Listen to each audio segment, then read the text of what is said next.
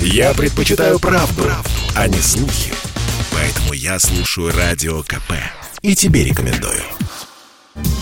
Регионы один за другим ужесточают ограничения, усиливают масочный режим, вводят QR-коды и обязательную вакцинацию отдельных категорий граждан. Так, губернатор Свердловской области Евгений Куйвышев заявил, что правительство региона с 8 ноября вводит систему QR-кодов для посещения общественных мест. Без него нельзя будет попасть в театры и филармонии, на концертные площадки, в кинотеатры, салоны красоты, санатории и так далее. Власти Новосибирской области также вводят систему QR-кодов, пока только для массовых мероприятий мероприятий – культурных и спортивных. В регионе третью неделю растет статистика новых случаев, рассказывает корреспондент радио КП в Новосибирске Вадим Алексеев. В Новосибирске довольно неприятная ситуация с коронавирусом. Заболеваемость растет, а уровень смертности даже несколько превысил показатели прежних так называемых волн коронавируса. Власти региона распорядились ввести обязательную вакцинацию для ряда категорий категории по профессиональному признаку. Поставить прививку нужно будет тем, кто занят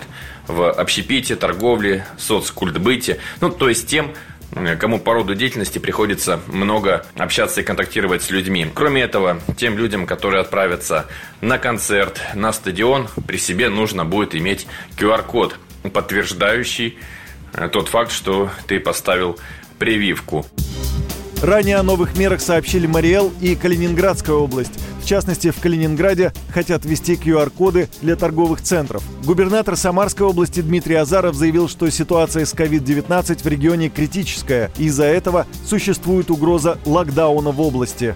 У нас сегодня одномоментно на эту секунду 32 тысячи, более 32 тысяч людей болеют ковидом. Какие еще аргументы нужны? Из них 7200 находятся в госпиталях, 25 тысяч на амбулаторном лечении. Более 4 тысяч больных нуждаются в кислородной поддержке. Мы выбрали весь кислород, который производится на территории Самарской области. Мы ограничиваем работу промышленных предприятий, которые потребляют кислород для того, чтобы полностью направить его в наши лечебные учреждения. Помочь людям. Они просто не могут дышать самостоятельно. Четыре тысячи таких больных у нас сегодня в наших больницах.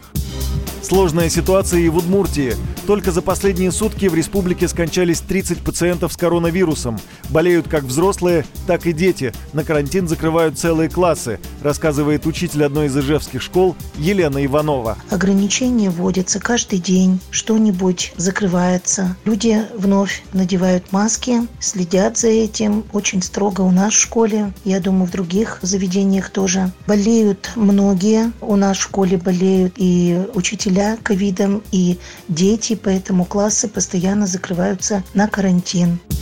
В Москве, по словам заместителя мэра Анастасии Раковой, коронавирусом заболели в два с половиной раза больше школьников. При этом Ракова отметила, что власти столицы не хотят вводить дистанционное обучение в школах. Это крайняя мера, город отрабатывает другие методы.